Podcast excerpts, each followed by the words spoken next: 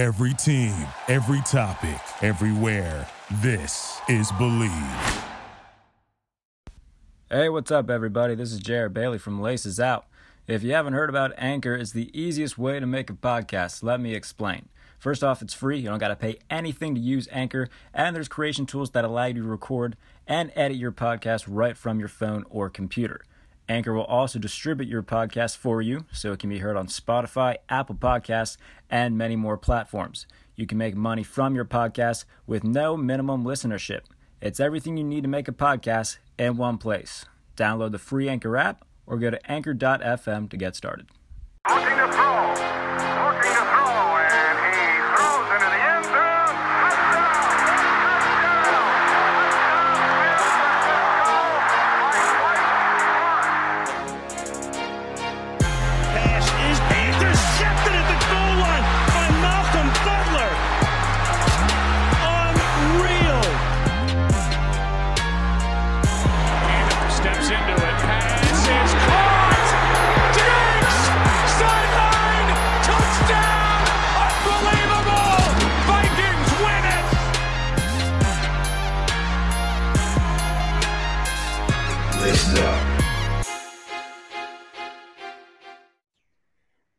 Right, so welcome to the latest edition of Laces Out. Jarrett Bailey, Kurt Hamas are with you.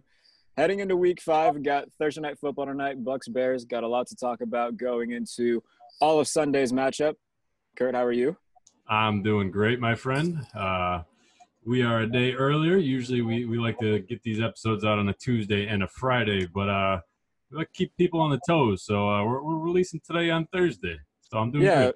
Yeah, and the reason we're doing it on Thursday is because our buddy Benjamin Albright, that's when he's the most free to to give us a little bit of time. So we'll bring Ben in. Ben, how are you, mate? I am doing all right. How are you guys? Fantastic. Oh, living the dream. Well, well, we're as a Steeler fan, I'm doing a little bit better than Kurt is right now because it looks as if his Buffalo Bills won't be taking the field this Sunday. Yeah, that's uh, it's it's disappointing, but you know, it's 2020. You just gotta you gotta go with the flow. So uh, we're doing all right as long as you know everything stays in Tennessee. Hopefully, they can get that figured out and it doesn't spread too much here. But uh, Benjamin, we will bring you in on this topic because I'm sure I've seen it on Twitter. You're you're uh, you're dealing with a lot of a lot of people that think they know more than you. So, uh, what are you hearing exactly from Tennessee and from the league for uh, this week and going forward? Well, they're discussing a, a variety of different uh, punishment type scenarios because they've very obviously flaunted protocols. They were told on September 29th, no in uh, uh, no meetings inside the facility, no meetings outside the facility. Um, the protocols, it's, it's over 50 pages just for the preseason stuff. That doesn't even include the regular season. I can tell you that the radio broadcast, uh, I'm a part of the Broncos radio broadcast. Uh, I, I can do the radio broadcast guidelines just for the, the four man booth up there uh, is is over 20 pages. So the idea that these people are not prepared and don't have rules and guidelines and everything else for all this stuff is, is absolutely ludicrous. Tennessee deliberately flaunted the rules. They're going to get punished for it. Uh, we're going to see what that's going to be. They don't want to forfeit games. Um, the league doesn't simply because they're worried about the fantasy football and gambling implications. Uh, and since they are now partnered with a lot of uh, monetary endeavors that uh, have to do with that, they, they want to avoid that. So it will probably wind up being heavy fines and draft pick losses. But um, as it stands, that's they're still discussing that. So, in terms of playing this game, if they don't want to forfeit, um, are we maybe going to go along the route of maybe adding an extra week to the season, adding extra weeks? Um, you know, we know that the NFL, you know, set everything up to where if this was needed, they could kind of uh, mess around with the schedule a little bit. So, what's kind of what would be the plan of attack on that route? Well, initially they didn't want to add extra weeks for several reasons. One of which was uh, they wanted to leave that stopgap for themselves later on, as late as possible.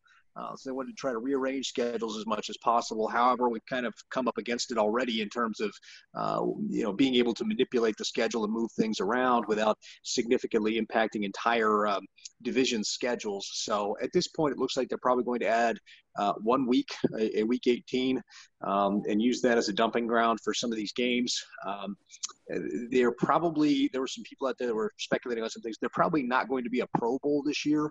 Um, so anybody who was worried about that being affected, and I don't know how many of you were actually worried about the Pro Bowl not being played, but whatever, uh, is uh, that's probably not going to happen. Well, the 13 people that watch the Pro Bowl every year, we're terribly sorry to inform you of that.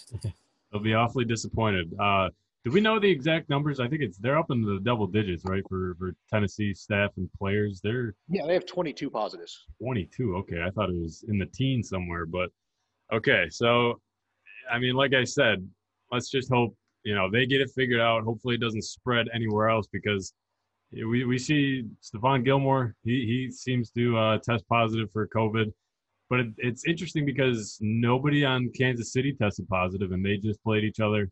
Uh, we saw the Raiders have somebody that tested positive. Nobody from the Buffalo Bills tested positive. So it seems like you know every other team is following protocol. It seems like you know is, is Tennessee just kind of the odd man out that just is kind of deliberately going against what the league is telling them to do? Uh, pretty much. So far, that's the case. With Stephon Gilmore, what actually happened is he and Cam Newton went out to dinner on Friday night. Cam had taken his test that Friday morning and wasn't actually given a positive until after that dinner. Uh, otherwise, they would not have gone to that dinner together. So with Stephon Gilmore, that's what happened there with the Patriots. With the rest of them, uh, with Tennessee, you just got a team that flaunting, that's flaunting the rules. Um, Mm-hmm. With everybody else, as soon as they have positives, they quarantine and go from there. Kansas City had a positive with their practice squad quarterback uh, Jordan Ta'amu, but uh, you know, like I said, they mitigated that right away, and you know they, they've seemed to have been the better for it. Well, besides that, you know, obviously we'll keep, you know, up to date with what happens with Tennessee, but we do have other games to talk about this weekend since we're on the topic of New England and they play Denver this weekend. We can jump right into that because Denver was a team that a lot of people were high on coming into this year. And then the injury bug, almost as much as any team in the league, really bit them hard. They lose Von Miller. Drew Lock goes down with that AC joint injury. Uh, just a multitude of guys that they've really had to cycle through, specifically at quarterback. One, is Brett Rypien going to get his second straight start this weekend, or are they going to go back to whether it be Jeff Driskel, whether Blake Bortles gets in? What's going to be the situation in Denver this weekend as they play the Patriots? Well, Blake Bortles will get this. I mean, excuse me, uh, uh, Brett Rypien will get the start.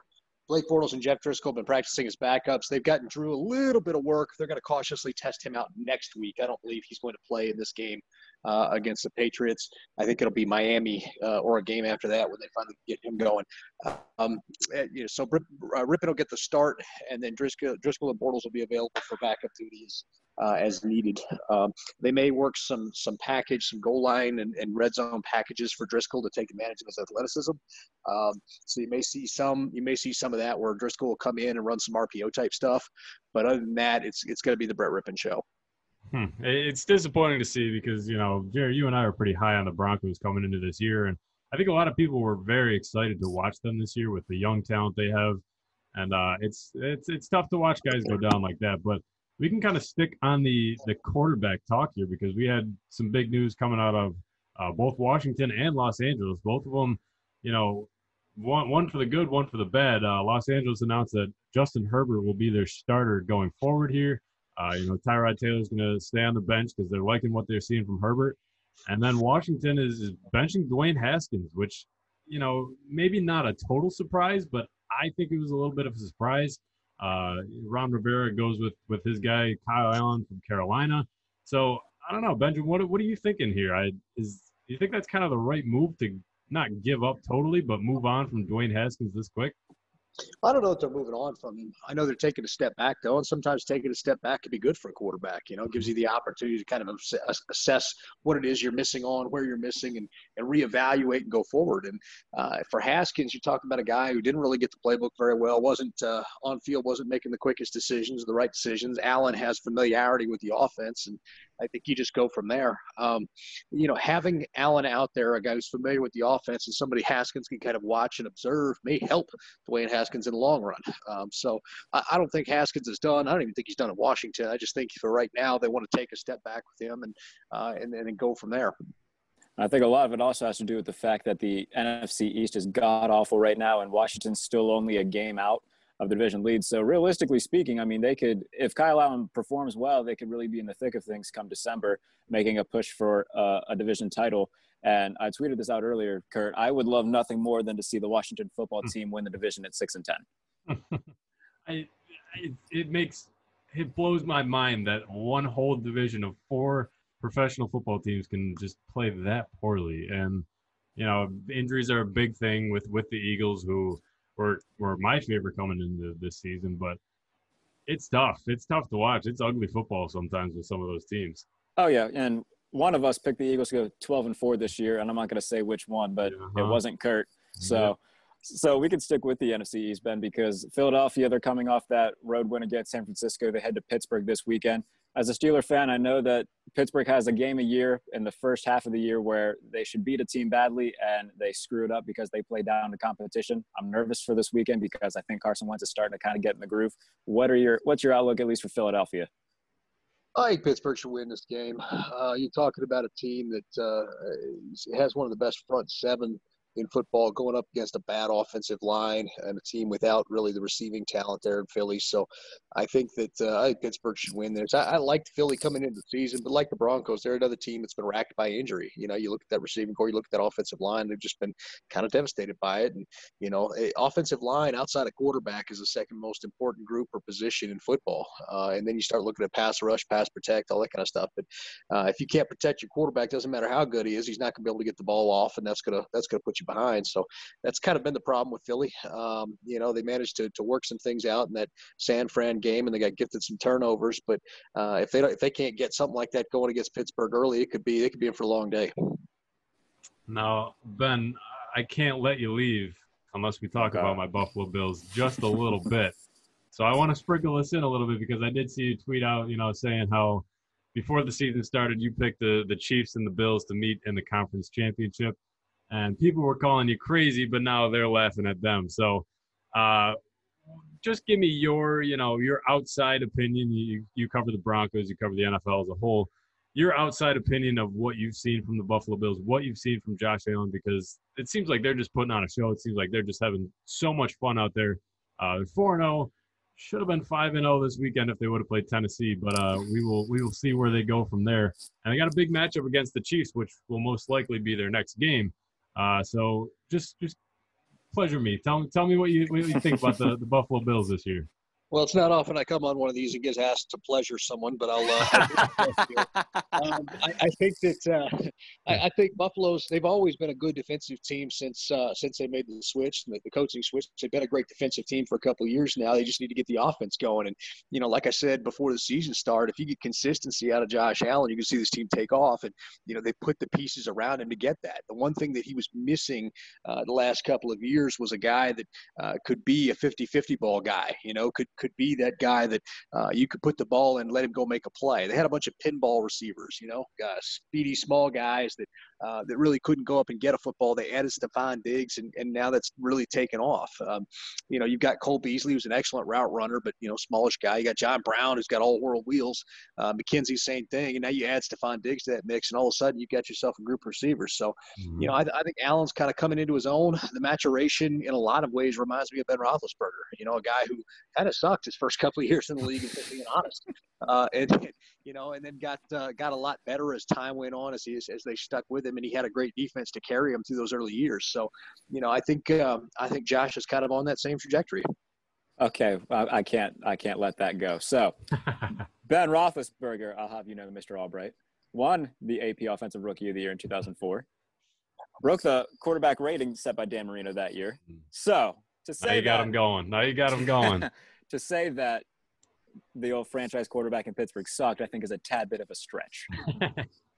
Well, I mean, uh, you know, I mean, it, it could be a bit of a hyperbole, I suppose, but uh, he wasn't exactly he wasn't exactly a, a you know lighting the world on fire. Oh, As this is far that as the- also true. That is also true. you know, as far as rookie of the year type stuff goes, I mean, you know, that, that kind of stuff's a little bit overblown. He's he was 17 touchdowns to 11 interceptions. wasn't exactly That like he he was was. Uh, like he was exactly crushing it in those 13 games. So, um, I, you know, I and he, and he took what was I'm just trying to remember how many sacks he took. It was like 25 or 30 that year. He had close to like a 10% sack ratio uh, rating that year. I, I can't I can't remember what the exact number was, but it was close to that. Um, he, he, didn't, he didn't really get going until like year four was when he broke out. Mhm. Uh, 2007 was when Roethlisberger broke out. And that's why I say like the trajectory is kind of similar. Uh, he, he wasn't, you know, he wasn't brutally bad. It's not like he was out there Nathan Peterman to get it up, but uh, you know, he was uh, he was not what I would exactly call uh, uh, an asset. At times, he was a liability. He just got carried by a great defense through those years till until the light came on, and then he started carrying the team. Yeah, so that first year with Mike Tomlin, 32 touchdowns and 11 interceptions in his That's first right, Pro yeah. Bowl appearance. So, yep, that's it. 07. but yeah, I do like the uh, the comp with Josh Allen because they are so much alike from when Ben was in his younger years. I mean, there's so many, and Kurt, we've talked about this before. So many times where Josh Allen will extend the play and make a good throw downfield that you know extends a drive, and then there's other times where he extends the play, scrambles out of the pocket, runs backwards 13 yards, and gets sacked, and just leaves your head in your palms. So I do love the comp of a young Ben Roethlisberger for Josh Allen. So from one, you know, really good team that's, you know, surprised a lot of people to a team that surprised some people in the worst ways. The Houston Texans fired Bill O'Brien this past weekend. It was reported that he and J.J. Watt had a heated exchange in practice. Um, and the irony in this is that uh, John McClain, reporter in Houston, tweeted out that Bill O'Brien will be calling the plays for the rest of the season. And then about an hour later, it was reported that he was fired. So, um, you know, Houston to me just seems like a tire fire. They don't have any draft capital. They've got no elite talent outside of Deshaun Watson, and maybe you can say J.J. Watt right now. They don't have any, you know, no capital, no talent, and really they just seem very dysfunctional. What have you made of of the of the Houston Texans? And is Deshaun Watson? You think he's might he might be regretting signing that extension? I think there's a couple of million reasons he might I might be okay with that extension. um, I, I think if you're the Texans, you kind of wasted your window a little bit. O'Brien should have been fired a long time ago. And you go back and you look at the stats. The, the Houston Texans were significantly better off the script than on it, uh, letting Deshaun freelance. Uh, you know, O'Brien traded away the talent. I don't know how you trade away Jadeveon Clowney and Nuke Hopkins and come back with less first round picks than when you started. But uh, somehow Bill O'Brien managed to pull that off. Uh, you know, and you know Miami's got their got their picks now, and uh, the cupboard's bare. You've got a defense that, that totally needs to be rebuilt. Uh, you've got an offense that's got nothing but a quarterback um, and, and some speed, versus some track star receivers. It's uh, it's it's embarrassingly bad over there. You're going to need a coach that can squeeze every ounce of talent out of somebody. Um, and I cannot for the life of me believe that Houston kept Bill O'Brien around when they had a, a surefire lock and bringing Matt Rhule in uh, this past off season and couldn't couldn't get it done. So, um, you know, if, if they'd done that, I would suggest they'd be a very good football team. But uh, you know, it's it's a bad situation. It's going to get worse, and frankly, it's not an attractive job. You know, the the reason they had to fire O'Brien now is you've got to get out in front of the coaching search and try to appeal to somebody and sell somebody on this gig before some of these good jobs come open. And Yeah. Kurt, before you hop- before you hop in, what are the odds that Eric Bieniemy is the guy who they bring in? I don't think it's it's going to be him. Um, specifically, not if Jack Easterby's leaving the search. And the thing about the enemy is this, this: this is what really bothers me. You got a lot of people out there telling me he should be the next head coach. Man, that dude he bombs in his interviews. He was terrible as an offensive coordinator at, at CU. Uh, he's not the offensive coordinator in Kansas City except in title. That's Andy Reid. Uh, he just relays the plays into Pat Mahomes' headset. Uh, he has a an, an atrocious personal background. If you go back and read on the guy, dating back to his days in college. In fact, he was even banned from CU's campus for the better part of a decade because he assaulted a parking attendant. Um, he's there's just all kinds of stuff around this. I don't understand for the life of me. You know, you guys understand that Andy Reid and Pat Mahomes aren't coming with Eric Bieniemy in- to a new job, right? Well, on this segment of Dirty Laundry, sponsored by Benjamin Albright. All right, so Kurt, I'll let you take over after that because uh, that seems like a, a fun way to transition out of Eric the Enemy and not going to Houston. Yeah, I mean Houston's kind of kind of a tire fire there, but uh, Ben, before we let you go, I, do want to touch on one more team that's still you know kind of a mess. They have been for a few years now, and that's the Chicago Bears. Their quarterback situation has not gotten any better. They bring in Nick Foles this year.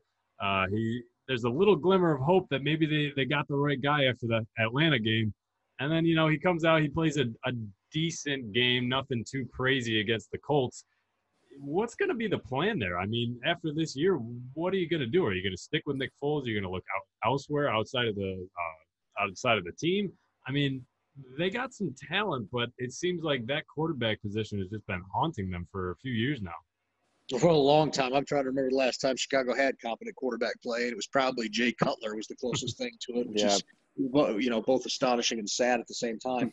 uh, I think that um, uh, yeah, the Bears are going to have to reset at quarterback. Trubisky isn't it. Foles was never it.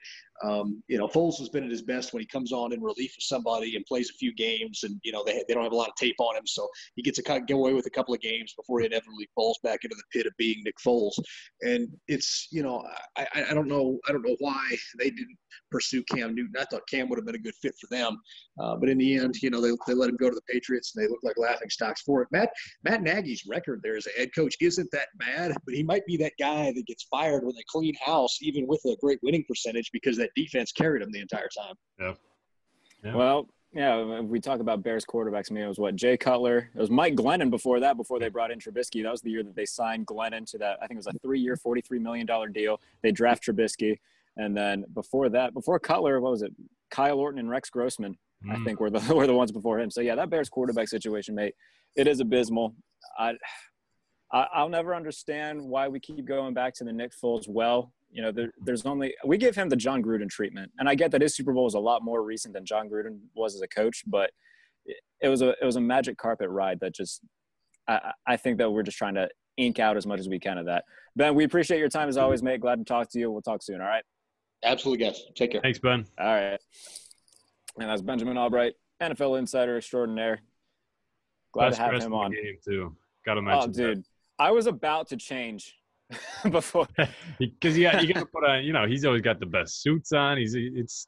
I know I'm wearing a, a quarter zip and a baseball hat right now. I feel like Yeah. I'm bum when I'm talking to Benjamin Albright. Oh yeah, yeah. Ben's definitely the, one of the flashier guys in the game today. So glad uh, we're always glad to talk to him, talk some football. So let's roll into you know the rest of this slate, mate, because there's a lot that you know we can really dive into. Um, when we'll get to our picks shortly.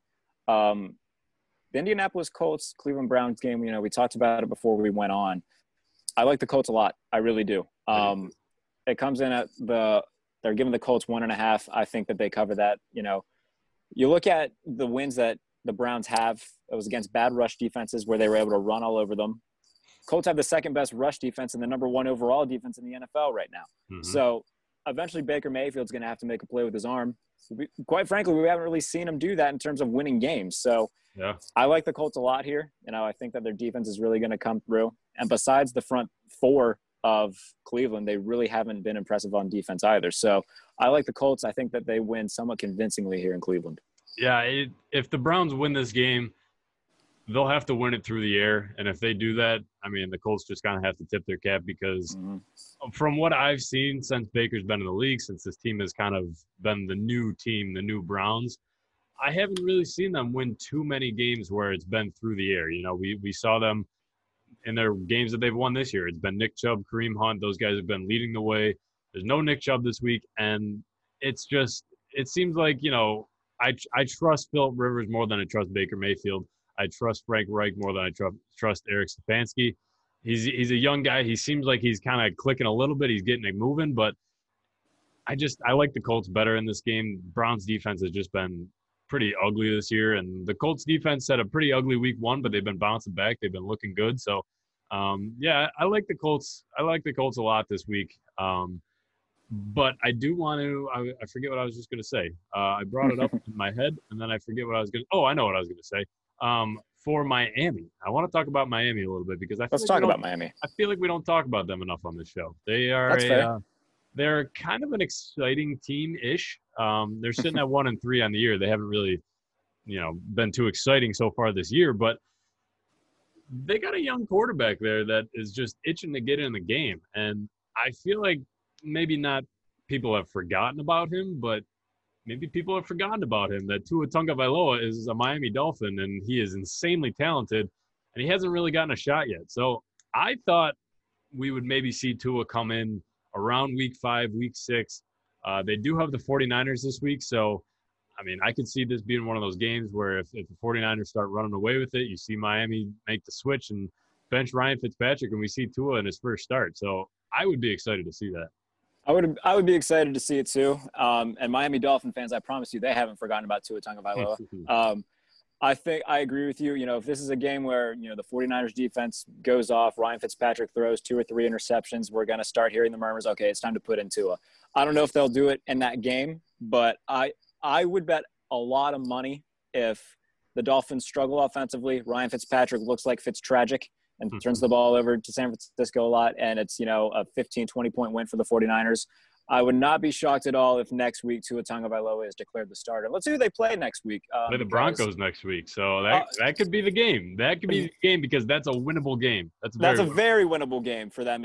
If Tua's in that game, I'm I would definitely pick the Dolphins to win that. Now, now that all depends on what you know. We just talked to Ben about uh, uh, Drew Lock, so Mhm. we'll see if he's back next week. But even then, that would be one of the more low key, exciting games of the week because you look at what what Miami has on offense. They are by no means, you know, last year they were god awful. They didn't really have a lot of talent, especially in the run game. Run, running wise, they still don't have a lot, but their offensive line got better. DeVante Parker's very good. I like Preston Williams there as well. Mike Gesicki's really made taken a nice step forward at tight end. Defensively, we rave throughout the offseason about the signings they made. They signed Byron Jones. They get a lot. They had a really good draft. So. I like what Miami's doing. They've been competitive in just about every game they've played so far. Mhm. Um, so yeah, I like Miami. I think they're going to be an exciting team. I think, honestly, right now, man, if they put in Tua, let's say they're sitting at one and four. Let me pull up the rest of their schedule actually, because you're gonna you might call me crazy, but depending on what their schedule looks like. So let's say they lose this weekend. They're one and four. Tua goes in against Denver. I I would I might pick Miami to win that. I think I would because you know Tua is insanely talented. People don't people every time Tua gets brought up, they talk about the injury, which Yeah. yes, you should talk about the injury because that's a very serious part of you know his playing career. Yeah. But if he's healthy, I mean, this guy, if this guy was healthy, we talked about it during the draft time. If he was healthy, I wouldn't be surprised if you know there was talks of whether it's going to be Joe Burrow or Tua Tagovailoa at number one. But um, yeah, I I think you know if he comes in, he could make some serious noise in this league, and he could really help Miami win a few more games than what they were expected to with Fitzpatrick. So after Denver, they are home against the Chargers. That will be a tough one, but I would love to see Tua Tagovailoa against Justin Herbert. I would be very on board with that. Mm-hmm. Um, so let's say that at that point, maybe they're maybe they're two and five because the Chargers I, I like them better than Miami. Then they play the Rams at home again. Maybe they stump the Rams because the Rams Mhm. aren't going to win every game. And True. So I mean, maybe they give the Rams a surprise. Let's give them one. Let's say they're three and six. Then they travel to Arizona. That's also a toss up because it depends on how Kyler Murray and that defense look. Why not? Let's give them another one. Let's say they're four and six. Then they play the Jets at home. That's a There's win. another win. So let's say they go on a little three game win streak. Okay, Then they got- Miami's the talk of the league. Then they got to bye, and then you know that. And then they play the Jets again. the Jets again. That's a hell of a back to back. That's so back. right there, that's that might be two straight wins. They could be sitting at six and six, be the talk of the league of oh my goodness, and the Miami Dolphins and mm. Tua Tagovailoa are going to make a run at a wild card spot. And then December sixth, one o'clock, we get the rematch. We get Joe Burrow versus Tua Tagovailoa. Hopefully, hopefully. I would love praying to God that we get Joe Burrow versus Tua Tagovailoa. Tua's got to he's got to be starting by the by at that point, of December. at that point, he's got to be. He's got to be because you. I get the point of you know he doesn't have to come in, and I'm I'm a proponent of guys they don't necessarily need to come in right away, but more and more you know we're seeing guys they don't wait a year anymore. Okay, this isn't you know the early 2000s when Carson Palmer waited a year. This isn't you know Patrick even Patrick Mahomes. You know he got in in the final week when Alex Smith. You know they had already clinched a playoff spot. They knew what they were going to be. They saw what they had in them and went forward with it. So I w- I'm hoping that we get a Miami Dolphins team who's around five and seven, six and six. Maybe the Bengals start putting together a few wins. Let's say they're around, you know, four or five wins. They're sitting at, you know, four, six and one, mm-hmm. something of that nature, where it's, you know, it has some sort of ramification.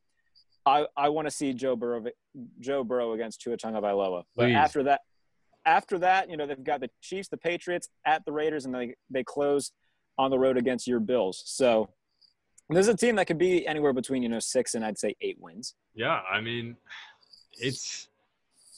I think I think they could really make some noise if they make the switch to Tua, unless you know Fitzpatrick has one of Fitzpatrick's games where he comes in and he wins a game where he shouldn't. He throws for 400 yards and five touchdowns. He's always due for one of those games, but Mhm. I would have more faith in Tua doing that over than over Fitzpatrick. So if he could come in, that offensive line needs to play the game of their lives because you can't risk any injuries on this guy. You can't risk any tough hits on him because yeah, he's been rehabbing, yeah, he's been off off of, you know, no physical contact in a while, but that's that's a delicate injury to deal with. And I think that if they wanted to even bring him in this week, it would serve them a lot better because no Nick Bosa, no Solomon Thomas. The 49ers defense is banged up. Can we talk about I 49ers? I don't know if you saw this too. Both those guys go down. Then they bring in Ziggy Ansah, and poor guy He goes down. tears his, both his biceps in the first Yeah. game. Oof, I feel bad for those guys, but yeah, if honestly, this is a good week for them because 49ers are missing a lot of guys. This is a very not very winnable game, but it's a winnable game. Uh, if Brian Flores puts together a good, you know, a good game plan, I could I could see it happening. I could too. And, you know, for Brian Flores' sake, you know, we love Brian Flores. I think he's he showed a lot last year with them winning five of their last nine after that abysmal start. So no, I'm rooting for Brian for Brian Flores. I'm rooting for Tua, and I'm hoping that Miami. I hope we see him soon. I, Yeah. If not this week, I think it'll be next week against Denver, and I, I really hope we do. It'll be in the four or five window, so we get to see him. You know, in you know one of the uh, the nicer slots. So I would love to see it, um, So would I. and especially especially if Drew Lock is back. So we'll see what happens down the road. Let's get to our picks, my friend. Let's do it. I, I have my picks at the ready. I need a big bounce back week this week because uh, you took the one game lead. I did. I'm sitting at seven and five on the year for our three game picks. You are what eight and four, right? Yeah, I am eight and four. Yeah, I had a three game sweep last Yeah. week. you sure did. So uh, this week, I'm picking the Buccaneers in Thursday night football over the Bears. Uh, we've talked about it when they were three and zero. They're probably the worst three and zero team that we've Yeah. seen this year. So I think Tom Brady takes takes control of this game. I think he handles that the good Bears defense. They do have a good Bears defense. Um, and I I like Tampa Bay's defense a lot too. They've been a little iffy, but now's the week to do it if you're gonna come out and show out against you know Nick Foles. So yeah, I got Buccaneers over the Bears. I've done it the past two weeks. I picked the Cardinals back to back weeks. Both weeks they lose for me. I don't know why, but I'm doing it again because it's against the Jets. It's against Joe Flacco coming in for uh, the injured Sam Darnold. So they got to do it. They can't lose three in a row, especially to the Jets. So I'm picking the Cardinals over the Jets. And then I'm picking the Seahawks. Um, I like the Seahawks. You know, I love Russell Wilson, MVP front runner for me right now. And I I loved the Vikings at the beginning of the year. I don't love them now. So I think the Seahawks handle the Vikings, uh, and I think they go five and oh. zero.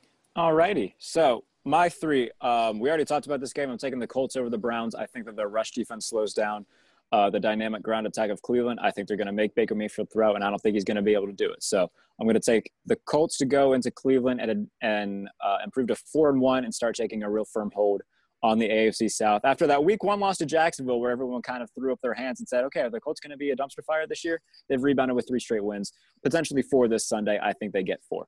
Um, I, this is a tough one because I wanted to pick Arizona as well, but since you did it, I'm going to stray away from it. And So I'm going to pick it- somebody else. Switch on the fly. Okay. Yeah, you really are. You know, we've done that before, and you know, I feel like you know we should have some parity. So I did have a backup just in case um, that did happen.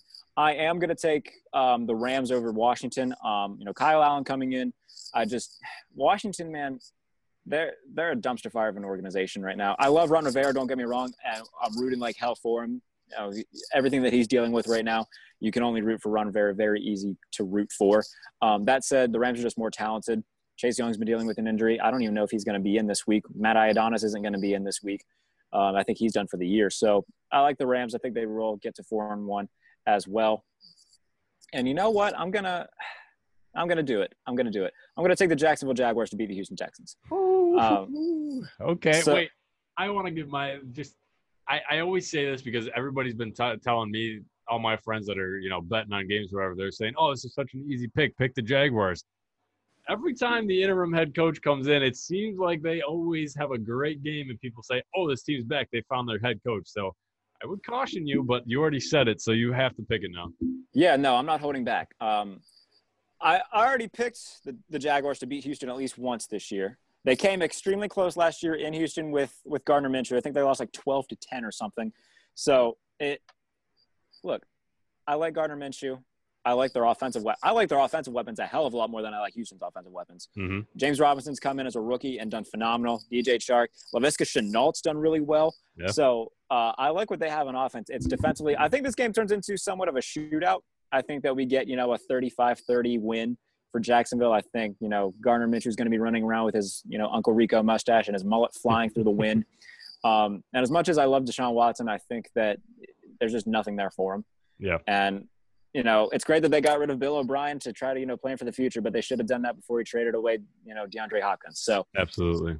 so yeah, I'm going to pick the Jaguars. So my three are Indianapolis to beat the Browns, the Rams to beat Washington, the Jaguars to beat the Texans. Okay, and I got the Bucs over the Bears for Thursday night football. Uh, I got the Cardinals over the Jets, and I got the Seahawks over the Vikings. I'm sitting at seven and five. You're sitting at eight and four. We will see uh, who, who takes the lead coming into after Week Five is over. That we will, and then we will be back. Actually, yeah, let's make this announcement now. We can announce it on Twitter here uh, as well. So next Wednesday, um, we'll see if we do a show Tuesday as well, but we might actually move it back to Wednesday just because we do have a guest coming on, two-time Super Bowl champion cornerback for my Pittsburgh Steelers. Ike Taylor will be joining us on Laces Out. So uh, Awesome. excited I- to talk about. I know I'm excited. I know you're probably shaking Yeah. right now because that, that's your. Steelers. I can't imagine if you know one of my legendary Bills came on the show. So we got we got another awesome guest. We can't thank our guests enough for coming on the show. We've had so many in the past, and it's just gonna keep going. So uh, yeah, keep up with us. We'll we're, we'll announce it on Twitter too. But anybody that's listening right now might get the sneak peek if they don't look at Twitter. But uh, you guys can find all of our stuff on Twitter at Laces Out PTST. That's our podcast account, and then my personal account. You can find me at Kurt K U R T Haumesser H A U M E S S E R eighty eight. All your Bills stuff. I don't know what I'm going to do with myself this Sunday. No Bills to watch. I will maybe relax and uh, flip through a couple games, but we'll, we'll see. Where can they find you, pal? You are the king of the segue and spelling out your name on your Twitter handle. You can find me at Jay Bailey NFL, all your Steelers and gambling stuff throughout the week. Um, any NFL news that comes through, you know you're going to get my opinion on it. So Jay Bailey NFL. We'll tweet out the stuff about Ike Taylor. We'll tweet this episode later today. Thank you for joining us as always. For Kurt Haumesser, I'm Jared Bailey. This is Laces Out. We'll talk to you next week with Ike Taylor. See ya. Thank you for listening to Bleav. You can show support to your host by subscribing to the show and giving us a five star rating on your preferred platform. Check us out at Bleav.com and search for B L E A V on YouTube.